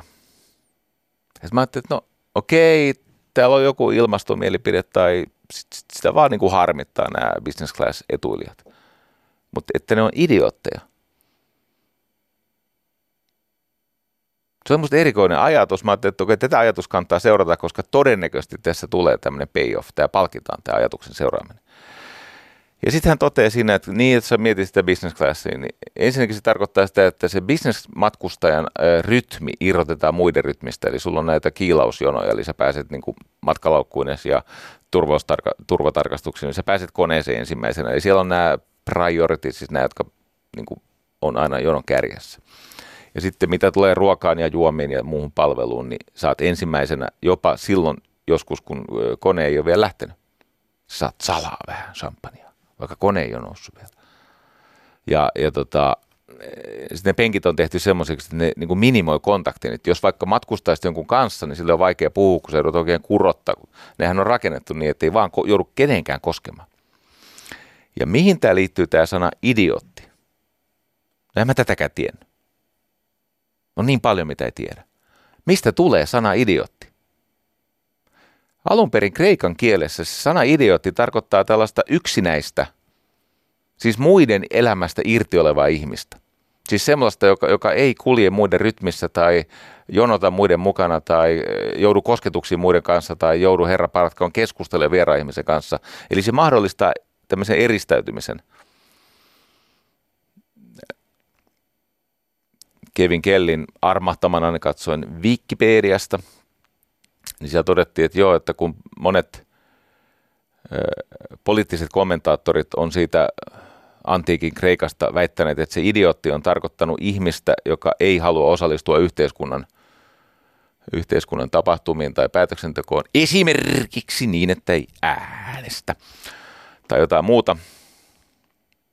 Hei, se, se on ollut tosi kuuliainen demokratian ylläpitäjä ja kannattaja. Mä oon myös rahoittanut sitä reilusti yli saralla tonnilla ja yhdet eduskuntavaalit jätä väliin. Ja mua on siihen perustelut ja vähän kiukuttaa ja niin poispäin. Sen voi. Mä oon idiotti myönnän, mutta, mutta se ei kuulemma alun perin siis oikeasti olekaan tarkoittanut sitä, että se on semmoinen ihminen, joka ei osallistunut muiden kanssa maailmanmenoon, vaan se on tämmöinen yksityinen tavallinen ihminen. Mutta siinä Magnus Lindqvistin kirjassa se on, se on käännetty sana, niin kuin, että se on alone. Tämä Magnus Lindqvistin, se, hän lainaa sellaista trendikirjaa nimeltä Talmud. Sieltä löytyy kestäviä trendejä maailman menosta. Hän, hän toteaa siinä ta, Talmudissa on, on tämä kuuluisa sitaatti, että me emme näe asioita sellaisina kuin ne ovat, vaan sellaisina kuin me olemme. Ja hän toteaa, että on, on vaarallista tehdä semmoisia johtopäätöksiä oman asiantuntemuksen ja ensimmäisen mieleen tulevan ajatuksen perusteella. Esimerkki. 60-luvulla kerättiin joukko kulttuurin tuntijoita ja muodin tuntijoita ja tämmöisiä sen ajan trendisettereitä. Ja heille esitettiin kysymys, että ootteko huomannut, että miehet eivät käytä enää hattua? No se on, se on totta, 60-luvulla ne hatut katos. Jos katsot 50-lukua, 40-lukua ja siitä eh, niin kuin taaksepäin vuosikymmen toisensa jälkeen, niin miehillä on aina hattu. Joku, joku knalli tai joku lierihattu, mutta jo, jokin siis, jokin hattu niin oli. Ja sitten 60-luvulla yhtäkkiä hatut alkoivat kadota. Ja sitten nämä trendsetterit sanoivat, että se johtuu nuorisosta, kun se kapinoi, nuoriso kapinoi isiään niin kuin vastaan tässä tapauksessa. Nuorisolla ajateltiin vaan näitä poikia, eivät halua olla kuin isänsä. Tai ajateltiin, että hatut, niiden katoaminen liittyy siihen, että tämä äh, nuori katolinen äh, presidentti ei virkaastu, siis tämä JFK, Kennedy, ei virkaan jos puheessaan käyttänyt hattua ensimmäisenä presidenttinä ilmeisesti koskaan. Ja Kennedyn vika, katolisten ja sitten murrosikäisten, siis kapinoi, katoliset ja kapinoivat nuoret. Ne tuhos hattubisneksen. Ja sitten tämä Magnus äh, äh, Linkvist sanoi, että hei, kato tarkemmin. Hattujen käyttö trendinomaisesti oli laskenut jo vuosikymmeniä. Ja mikä sen selittää? Tosi yksinkertainen juttu mihin näitä hattuja, varsinkin niitä, missä on ollut iso lieri, on oikeasti tarvittu? Miksi niistä hatuista tuli sellainen miesten pukeutumisen niin kuin välttämätön osa? Ja miksi se loppu? No alun perin, mihin tarvittiin hattua? Tietenkin säältä suojautumiseen. Eikö niin? Sato, ennen oltiin töissä ulkona. Sitten sataa ja paistaa ja tuulee ja tulee mitä lie, lunta, räntää, niin ei saada kauluksesta sisään se lumi, kun sulla on se iso lerinen hattu. Ja sitten yläluokka teki versioita, fiinimpiä versioita niistä duunareiden hatuista. Eli kun peltotöissä tai karjanajossa tai missä lie tukinuitossa ollut ihminen, jolla oli hattu, niin siitä tehtiin, niin kuin, sekin on tämmöisen kulttuurillisen – vallankäytön muoto, että tehdään siitä semmoinen hattu, joka ei täytä sitä alkuperäistä ehkä tarkoitusta, mutta eipä joudu olla niin paljon sisätiloissakaan. Mutta joskus joutuu. Joskus joutuu kulkea kadulla ja ja, ja niin poispäin. Ennen, ennen siis kaikki olivat enemmän ulkona. No sitten tuli se aika, jossa ihmiset oli enemmän ilmastoiduissa sisätiloissa ja se hatun mukana vieminen, niin sehän oli aika monen riesa, kun se meinaa unohtui joka paikkaan ja se pitää aina laittaa, että mihin, mihin sä hattusi lasket, eikö niin? Koti on siellä, mihin hattusi lasket, muistatko semmoisen biisin? Se piti muistaa ottaa mukaan, kun lähti pois. Ja tuli autot. Niin se hattuhan häiritsi, kun se ei ne autot niin, kuin niin korkeita ollut. Pelipointti on, te, no sitten muutaman sukupolven se hattu kesti, eikö niin? Se, se kulki siinä mukana. Sitten nämä vaan huomasivat, että ei tarvitse suojautua säältä, eikä tässä, itse asiassa tämähän on aikamoinen riesa kiikuttaa tämmöistä mukana. Ja sitten loppu koitti hatun osalta, paitsi kaljuntuville rokkareille. Ka- kaljuntuva rokkari pitävät hattutrendiä vielä yllä. No niin. Magnus Linkvist, Linkvistillä on hyvin yksinkertaisesti viisi tämmöistä mm, ohjetta, millä niitä trendejä oppisi tunnistamaan. Ensimmäinen on harjoita xenofiiliaa. Harjoita xenofiiliaa tarkoittaa siis sitä, että mene sinne, missä olet outojen ihmisten, outojen ilmiöiden, outojen skenejen ympäröimä. Eli xenofilia on xenofobia, eli pelätään vieraita asioita, se on xenofobia. Ja xenofilia on se, että kaikki mikä on outoa kiinnostaa. Et meet semmoisiin paikkoihin, missä ihmiset näyttää tosi kummallisilta. Että mä nuorena tykkäsin kulkea kaiken maailman porukoissa joskus en tiennyt, mistä ne puhuu ja mitä tapahtuu. Ja siis mä vaan kattelin ne muutamat tutut ihmiset ympäri. Mä katsoin, että pelkääkö ne vai, vai haluuks ne jotain. Ja jos ei ne kauheasti pelännyt, mä ajattelin, että ei tässä mitään pahaa tapahdu. Yritä puhua semmoisten ihmisten kanssa, joiden kanssa teillä on erimielisyyksiä, ainakin on niin kuin pintatasolla. Tai kiinnostuu asioista, jotka jossakin määrin riitelee sun tähän asti sen ymmärrys, niin kuin käsitysten ja mieltymysten kanssa. No niin, se oli ykkönen. Harjoita xenofilia. Kakkonen. Oletko kuullut semmoisen termin kuin Genchi Genbutsu?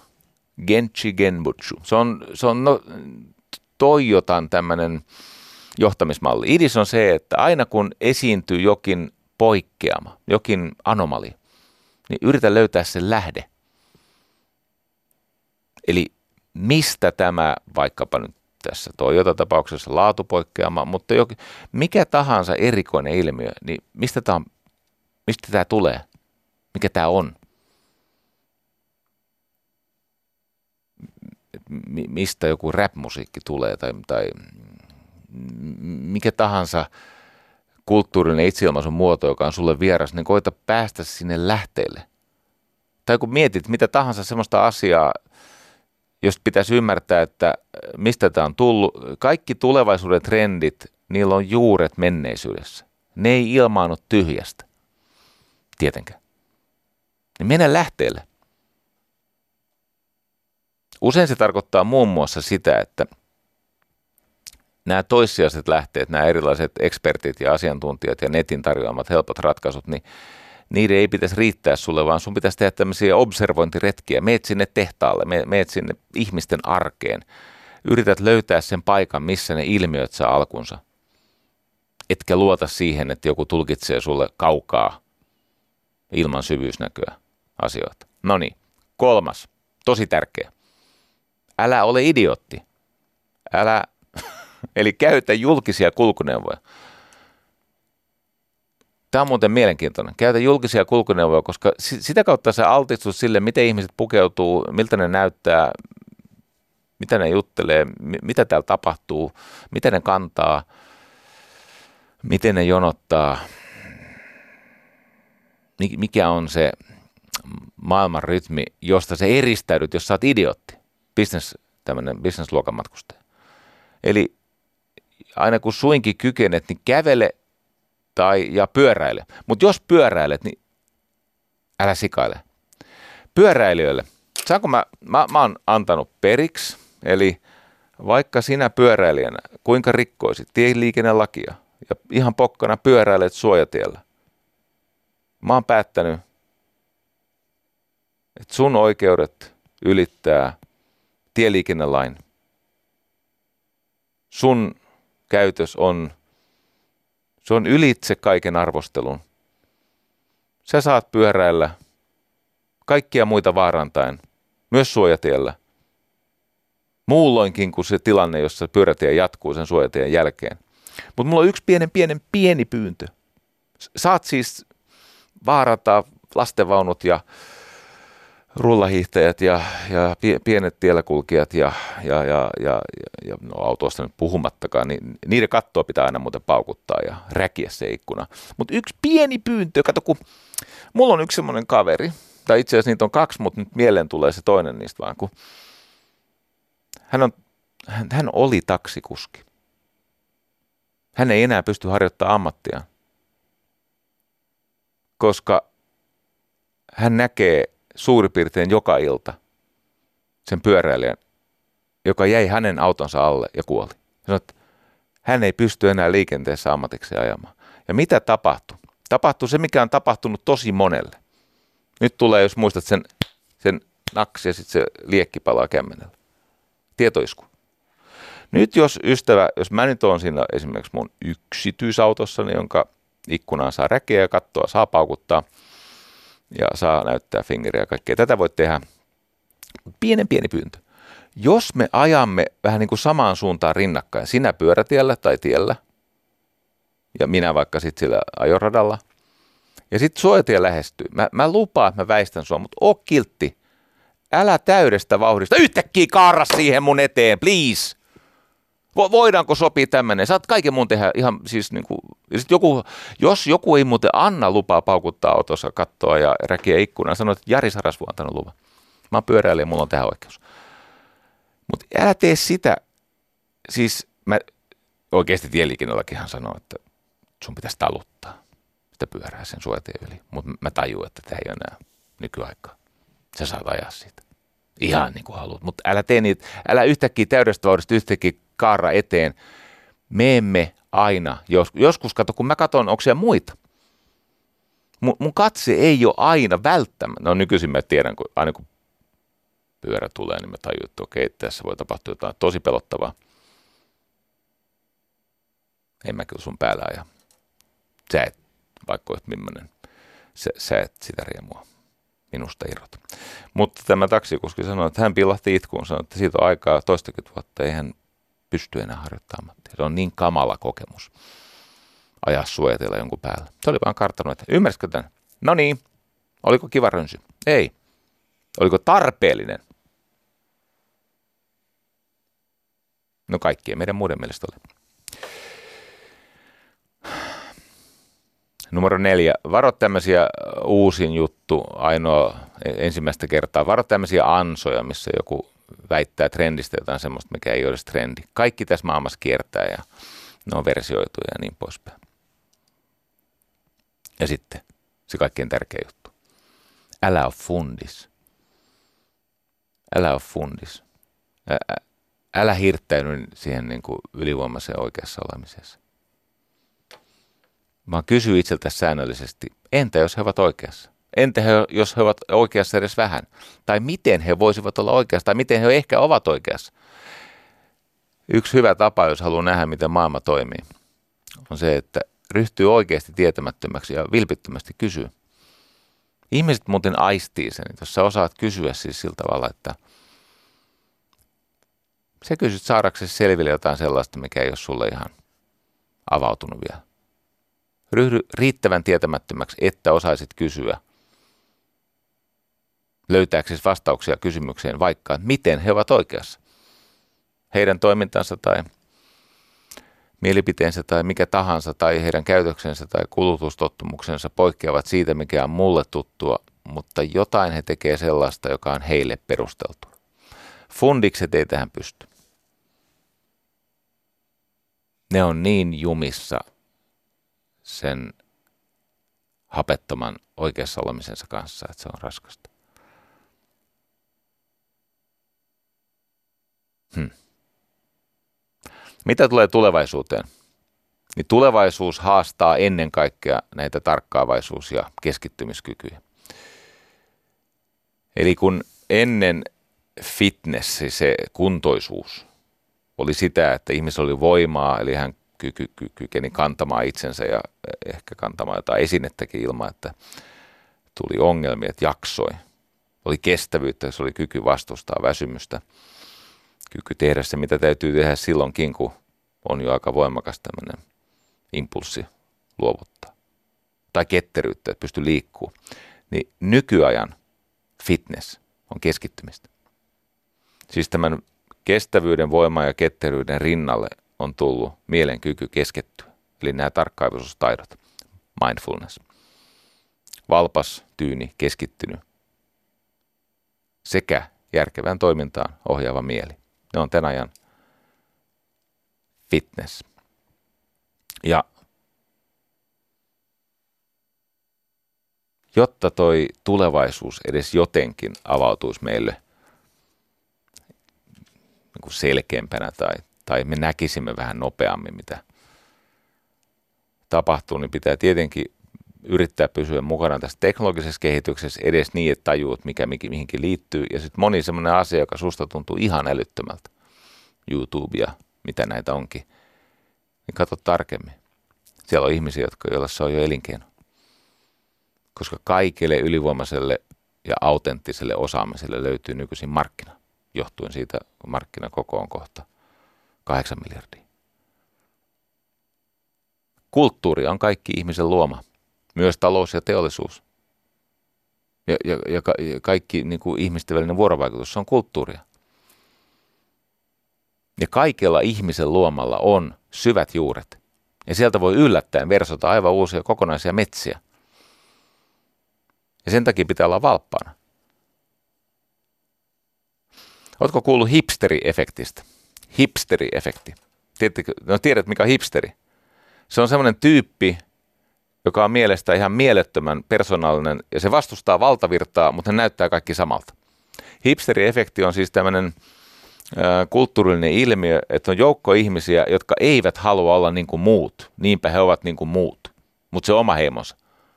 Tämä on se, mitä Faith Popcorn kutsui nimellä clanning, eli klaaniutuminen. Eli hipstereille, tietenkin niille on helppo nauraa, ihan turhaan. Sama asia liittyy vaikka tatskaamiseen. Et tehdäksesi irtioton siitä valtavirrasta tai valtaväestöstä tai siitä porukasta, joka ei vielä ole keksinyt, niin se meet niin kuin, niin kuin konformistisesti siihen omaan heimoon ja vannot uskollisuutta sille oman klaanin koodistolle.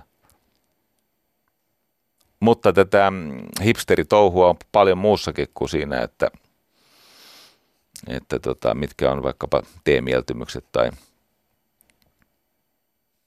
miksi pitää ajaa semmoisella pyörällä, missä ei ole vaihteita eikä jarrua. Siinä on semmoinen etu, että siinä on vääntö. Jos osaa. Mutta sehän on mielenkiintoista. Mä oon monta kertaa miettinyt, kun siinä ei ole sitä vapaa Siis tiedättekö, missä mä puhun? Miksi se kutsutaan fixerista tai joku tämmöinen? Ni, niin tota, sun pitää lukea sitä liikennettä aika valppaasti, koska se äkkijarrutus vaatii, se on erilainen mekanismina kuin, kyllä sä pysyt mukana. Jos et pysy, niin älä, älä, älä, älä suutu. Tykkäätkö näistä mun äh, aikuisten rippikoululeirikohdista? Et tietenkään tykkää. Ne teistä, jotka ei, ei ole yhtään kiinnostuneita teologiasta, niin mietitte aina, että mikä tuolla on. Ne taas, jotka on vähän liiankin kiinnostuneita uskonnoista, niin mähän tuon vierasta tulta Herran alttarille. Joo. Tota, mä ajattelin loppuun käydä muutaman tämmöisen ehkä vähän hajahavainnon siitä, että miksi me olemme niin huonoja ennustamaan tulevaisuutta.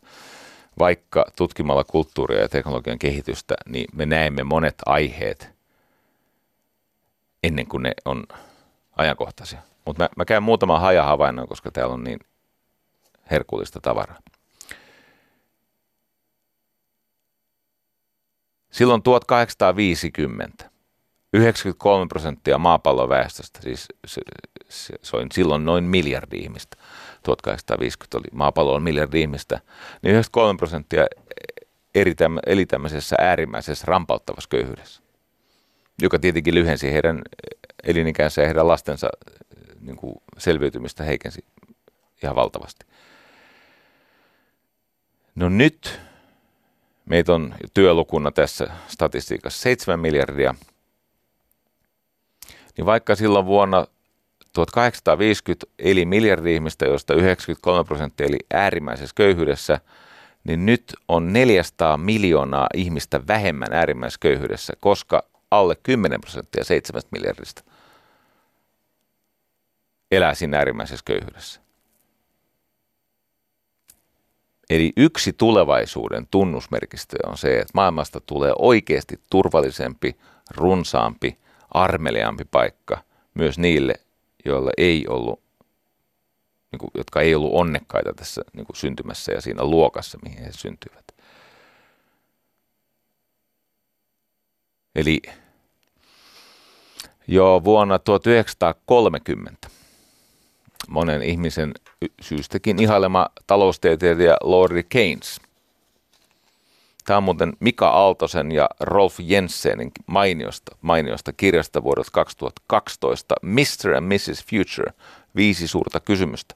Rolf Jensen minun mielestäni on tämä tanskalainen heppu, joka teki kirjan tästä tota,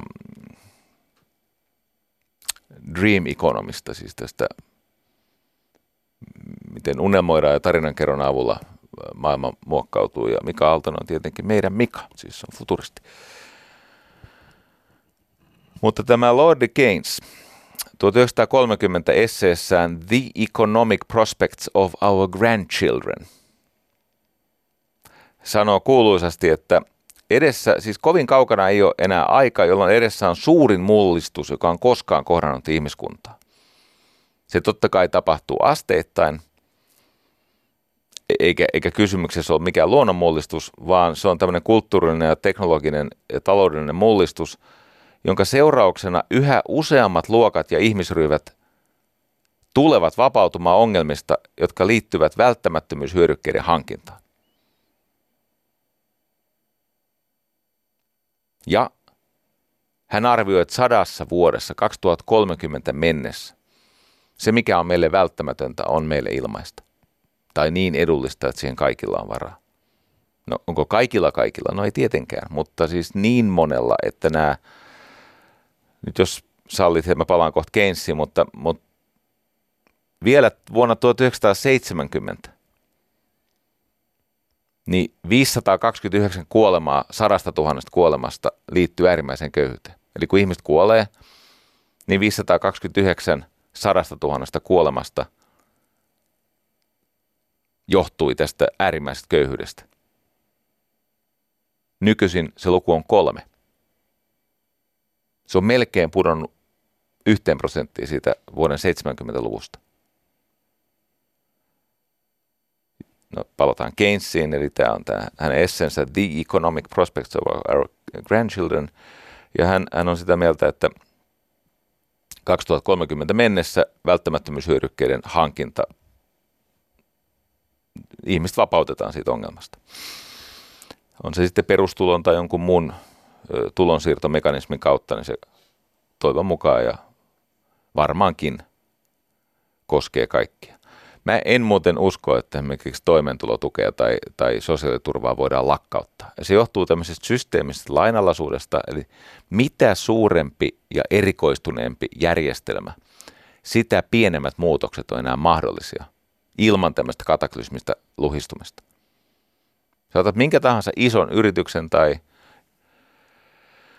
tai yhteiskunnan tai minkä tahansa, ja sinne on syntynyt jo erilaisia järjestelmiä ja alijärjestelmiä ja systeemejä ja käyttäytymismalleja ja niin poispäin. Mitä suurempi ja erikoistuneempi on vaikka yhteiskunta, sitä pienempiä pitää olla niiden ohjausinterventioiden, jolla koitetaan asioita viedä paremmaksi. Koska vähänkin reippaampi ote johtaa siis sotaan tai katastrofiin. Se johtaa niin kuin Mao, eikö niin? Kulttuurivallakumous, se, se suuri hyppäys – niin siellä kuoli mitä? 100 miljoonaa ihmistä. Tai Stalin teki sen eh, saman niin kuin Neuvostoliitossa. Sekin luku oli jotain luokkaa sata, mikä se onkaan. Mutta, mutta nämä isot, suuret hyppäykset, nämä, nämä niin kuin valtavan kunnianhimoiset poliittiset hankkeet, ne johtaa tuhoon. Eli sen pitää olla maltillista.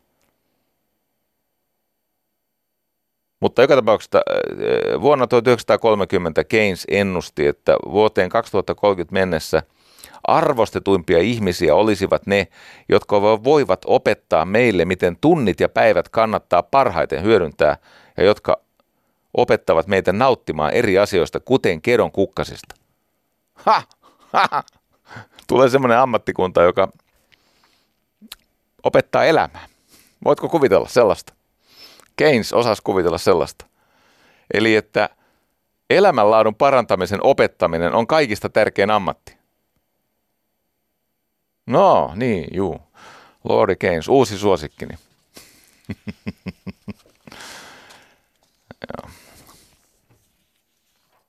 Okei. Okay.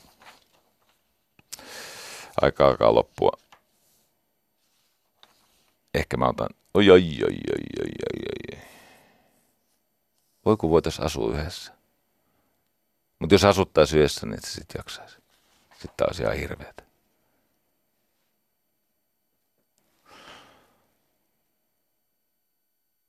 Mä sanon yhden vielä.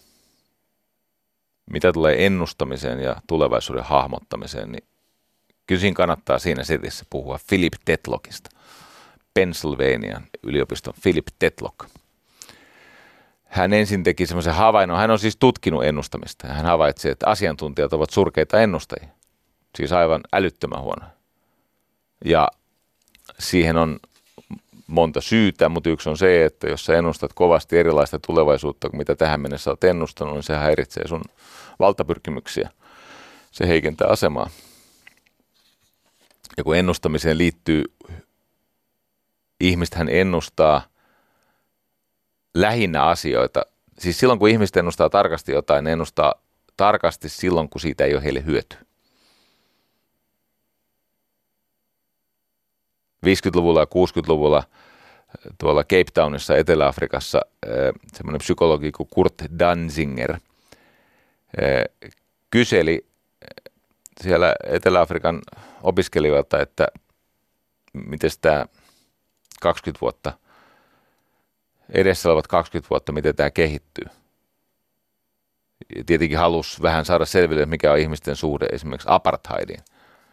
Niin mielenkiintoista on se, että siitä mustasta väestöstä tai, tai Intian, siis niistä, jotka on peräisin niin kuin Intiasta, niin 80 prosenttia ennusti, että lähivuosikymmeninä Etelä-Afrikassa tulee niin suuri sosiaalinen muutos, että se apartheid ajetaan niin kuin pois. Tai että po- poliittiset muutokset mahdollistaa apartheidin rotuerottelun, segregaatiopolitiikan lopettamisen. Mutta vain 4 prosenttia valkoisista afrikaansista, siis nämä buurit, 4 prosenttia, 80 prosenttia mustista ja intialaistaustaisista ja vain 4 prosenttia näistä valkoisista.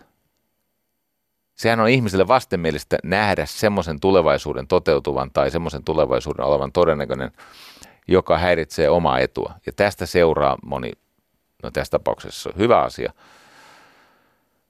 tai no, tässä tapauksessa oli välttämätön asia.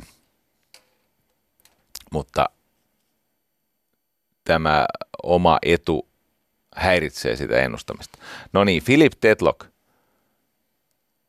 totesi, että